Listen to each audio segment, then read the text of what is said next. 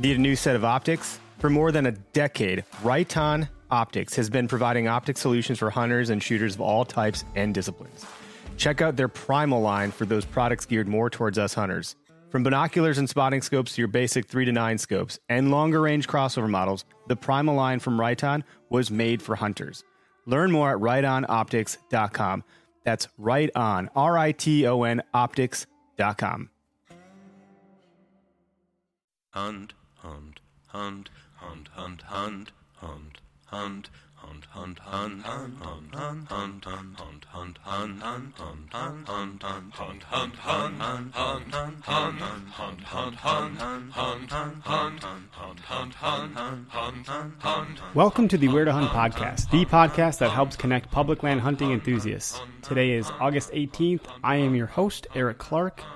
and today I'm going to talk preseason deer hunting preparation and safety. Um, there's a lot that goes into this. Uh, it seems to be the topics I'm picking are fairly broad in nature, but we're just going to go ahead and start out by uh, talking about practice. Um, a lot of the people that I've been talking to that hang out with that hunt, um, all my friends, myself, should be you should be start you should start shooting your bow. Um, I don't know. I mean, year round if you can, because why not practice all the time? Because it's a huge stress reliever. However, it's not reality. Some of us are really busy um, when hunting season isn't in season, and before we really get into full swing like this in, in late August, um, we're kind of checked out on the topic. So, you know, maybe August 1st would be a great idea to throw your bow in your vehicle, your truck, your car, whatever, and just keep it in there with you so you can stop and go do that at on your way home from work. That's what I have to do. Uh, I don't have land where I can go shoot in my backyard, you know, every night or something to that effect. Some of you obviously probably do. You got your shooting blocks out there, your targets. Um, you might even, you might even go so far as to have a tree stand set up that you can shoot out of, which would be really cool uh, to get that practice and the real feel for it. But uh, you know, practice, practice, practice, and then consider the things like where where are you going to be hunting when you're out there? Uh, are you going to be hunting a field edge? If you are, you know, you're going to want to be good at, or at least proficient at 50, 50 yards, or maybe a little bit more, depending on the kind of bow you shoot and you know where your confidence level lies if you're in the woods, um, like I will be, for instance, I don't think I really need to be shooting more than 25 yards. And then further, if you've done any preparation, you know, you might want to get out there. Uh, you, maybe you should have been out there already, you know, end of July, um, you know, clearing your shooting lanes and things of that nature so you're not stinking up your area with your scent. But the thing with public land too is that there's so many people doing so many things, so it's hard to practice such good habits because who knows what else is going on out there. You may be thinking, I'm not going to go out there and, and, get my scent over everything, but who's to say that there aren't, you know, 50 other people out there in the same area who don't know better that are going to do that kind of stuff. Hopefully, by and large, people will practice good habits and not do that kind of stuff, but you know, we have the whole population that we're talking about here. So check your inventory, you know, check check your camis. Uh, I call them camis. Check your camouflage gear, your hunting stuff, your jackets, your pants, um, your your warming layers if you have them, your wicking layers, things of that nature. You know, when's the last time you opened up? I keep everything in a rubber tote. You know, when's the last time you opened that thing up? Are you letting your stuff air out now? Uh, some of my friends keep their their gear in a trash bag full of leaves year round. They don't have to worry about that. Some of us wash it with that scent proof stuff you know, there's all sorts of things to consider there. You don't want to open that up the day of and just assume it's all good to go. You know, sometimes I'm, I'm in a hurry after a hunt. I got to be somewhere because I decided to, to get in the woods that day, and suddenly I was throwing my crap off and it's all sweated up and nasty. So it's probably a good idea to check that stuff. Obviously, if you're if you're doing hunting preparation, you're doing it on the backside, on the front side, meaning you know you're taking good care of your gear, um, you know, after your hunt as well as prior to your hunt you know, but dust some of the stuff off, you know, dig in there. Do you have enough broadheads? Do you, are your arrows good? Did you, did you, you know, um, Robin Hood any arrows during practice? Uh, how, how do your bowstrings look? Is this stuff you want to check? Should you wax them up? You know, what about your release? Can you find it? Do you know where it is? Is it good? Do you need a new one? Um, again, just kind of tips to go over the the things that are are important to getting prepared for the hunt. You know, a, a huge thing that I don't know. Some of us uh, younger younger fellas and, and gals, we, we tend to feel pretty invincible. At least that's how I felt when I was a lot younger. Invincible. You know, I don't need a freaking tree stand harness. Are you kidding me? What do I need that for? I'm gonna climb the tree. I'm fine. I'm perfect. I'm in perfect physical condition. Um, well, no, you should probably get a harness. And if you don't have one, you should you should definitely get one. If you do, you know, how old is it? If it's outside of five years, it might be time to consider something different, really. And they're kind of they're they're kind of pricey. They're not cheap, and really they, they shouldn't be. Um, this is this should be something that you you should spend a good chunk of money on. You, you get what you pay for. And in regard to your safety, you know, it's something that you, you definitely shouldn't go cheap on, really, especially considering the, the kind of injuries re- that are related to tree stand falls. Um, you fall out of a tree, you're, you're talking serious, serious trauma uh, and or injury, things like spinal, spinal um, injuries are, are horrible and common because of such a it's such a weird awkward fall. It's like you just you maybe land on your feet. I mean, what that can do for you is oh my god. I mean, I don't want to think about it. I, I knew one person who fell out of a tree stand uh, personally. Um, I would have to just say if everyone thought about your circle of friends, I'm certain you could find uh, a, a, correlation to at least one person that you know who may have fell out of their tree stand.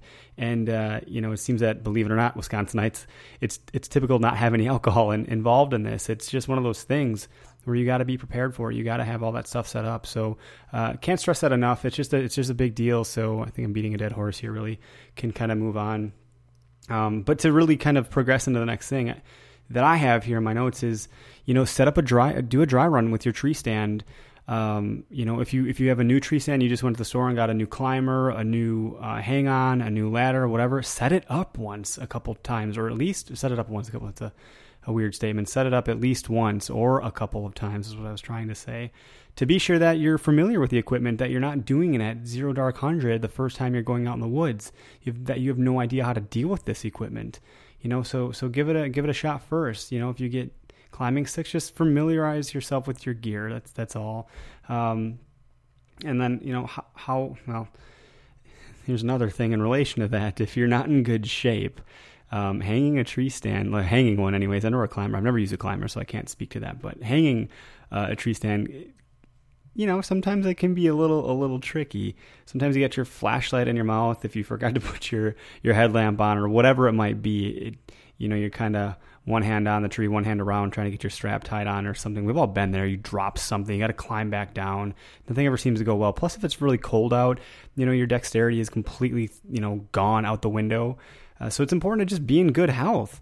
You know, prepare prepare for deer hunting season by you know um, you know go to the gym for a couple months prior do some hikes do some biking do some running do something that gets your body in some sort of physical condition to handle this kind of stuff because in reality um, you know drinking beer and sitting on the couch freaking nine months out of the year, whatever it might be, isn't going to be conducive to dragging a deer out of the woods when you get one.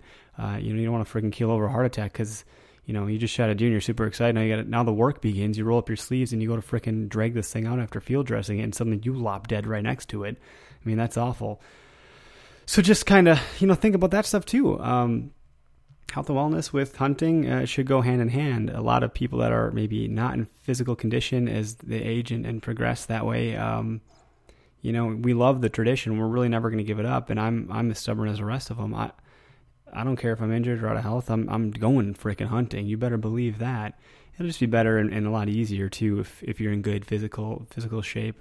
You know, you've been hitting the freaking weight. Suddenly, you can lop that deer over over your over your neck and fireman carry it out of the woods. That'd be pretty sweet. um, I think I've seen a couple people do that before. It's pretty freaking hardcore. I don't know if I'm I don't know if I'm that fit. You know, uh, a couple other things too. You know, using using GPS is great. Um, tell if you're if you're if you're going to hunt alone, if you can if you absolutely don't have a buddy to go with, you know, hunting alone isn't as advised, although it's pretty common, especially with bow hunting, because we tend to feel like we're super stealthy and you know we're more mobile because we don't have 20 freaking layers on because it's not negative 20 in November on opening gun or whatever it might be if you're in northern Wisconsin.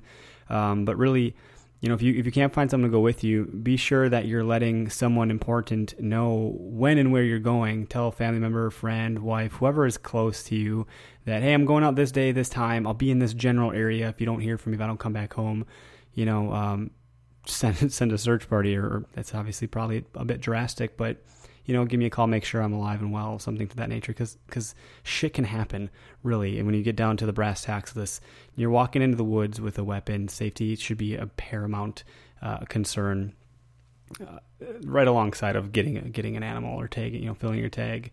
so those are some of the other things um, that I want to touch on. Weather, yeah, that's a that's a thing I see when I look at all the information out there as far as great tips for preparing to hunt. Uh, make sure you check the weather. Well, yeah, I, I, think that we're all doing that anyways in relation to understanding the wind and, and whatnot, things of that nature.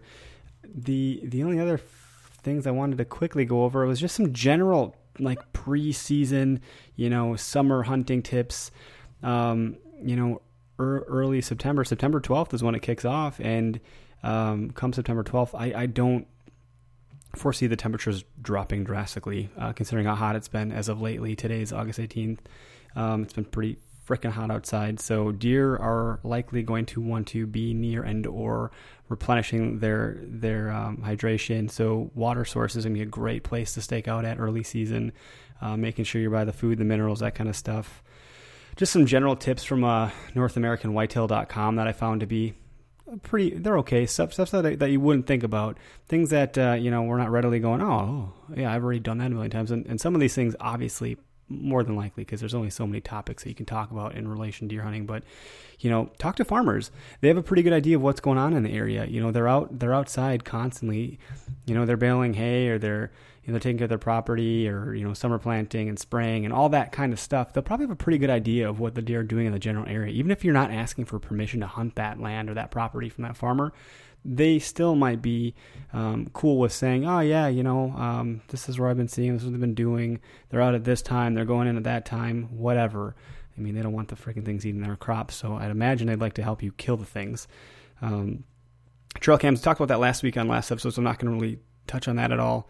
Uh, the one thing I didn't consider is the more the merrier, obviously, but trail cams aren't, aren't cheap either. Even if you buy cheap ones, you know, um, if you don't have good protection on them, could be a total waste of money. From what it sounded like, a lot of people had to buy multiple uh, trail cams because you know, they'll just get stolen, which sucks that people do that. It pisses me off.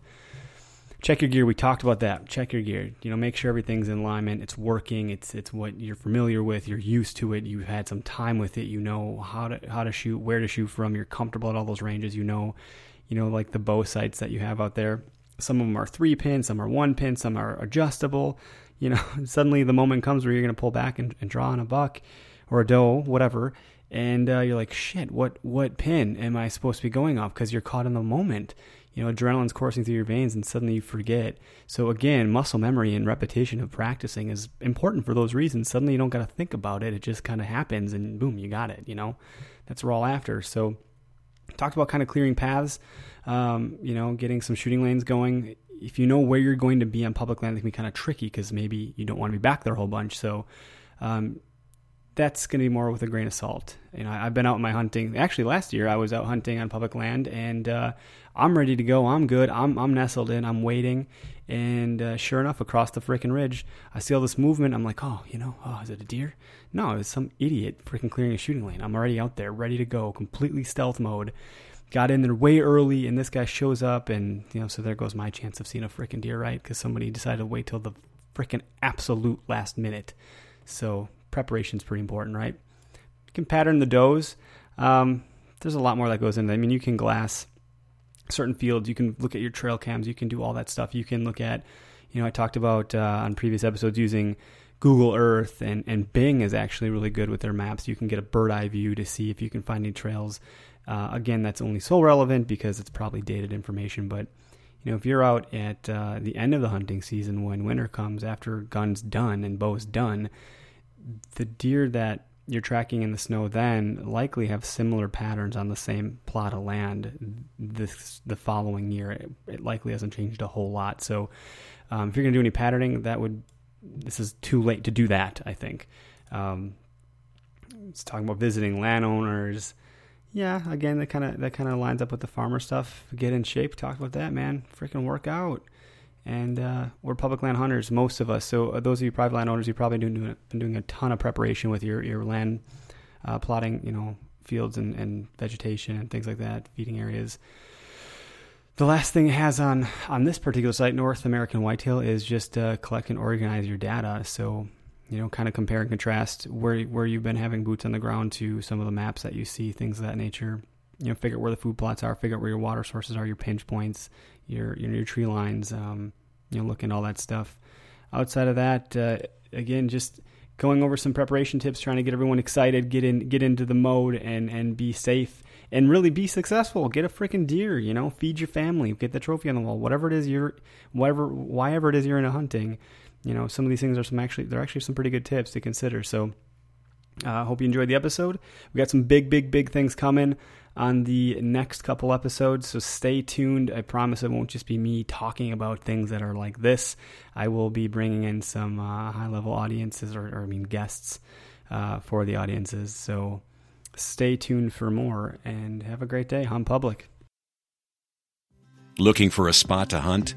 Download the free Where to Hunt app for your smartphone today. Avoid hunters, see less people, see more deer.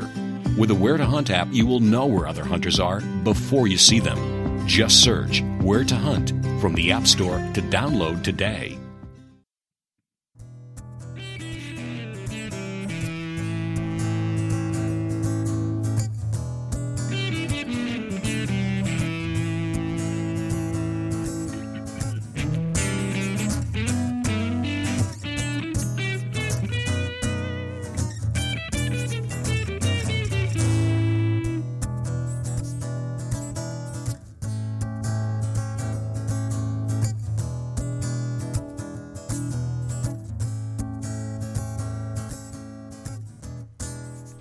If you've made it this far, I got one last thing for everybody that's listening. Um, first of all, I just want to say thank you so much for the support and uh, the participation with Where to Hunt. It, this has uh, been been a lot of work for me throughout the years to bring all this stuff together. So um, appreciate everything. If I could have some feedback, that'd be fantastic. If you made it to the end of the episode, you're invested, you're listening, you're you're appreciative of what I'm putting out there. I hope it's got some value for you. That's really what we're trying. What I'm trying to accomplish is give valuable information, things that I would listen to myself. Um, so if you've made it this far again, give me some feedback. Go to iTunes, give me a rating. Let me know how you like the show, what you don't like about the show, what you'd want to hear more of, what you would change. Um, you know, help me help me guide this thing to be what you, the listeners, want to hear. Uh, that said, again, stay tuned. More more to come. We're doing these things every week. A new episode will be posted Thursday at 4 p.m. Central Standard Time. Have a great day, everyone.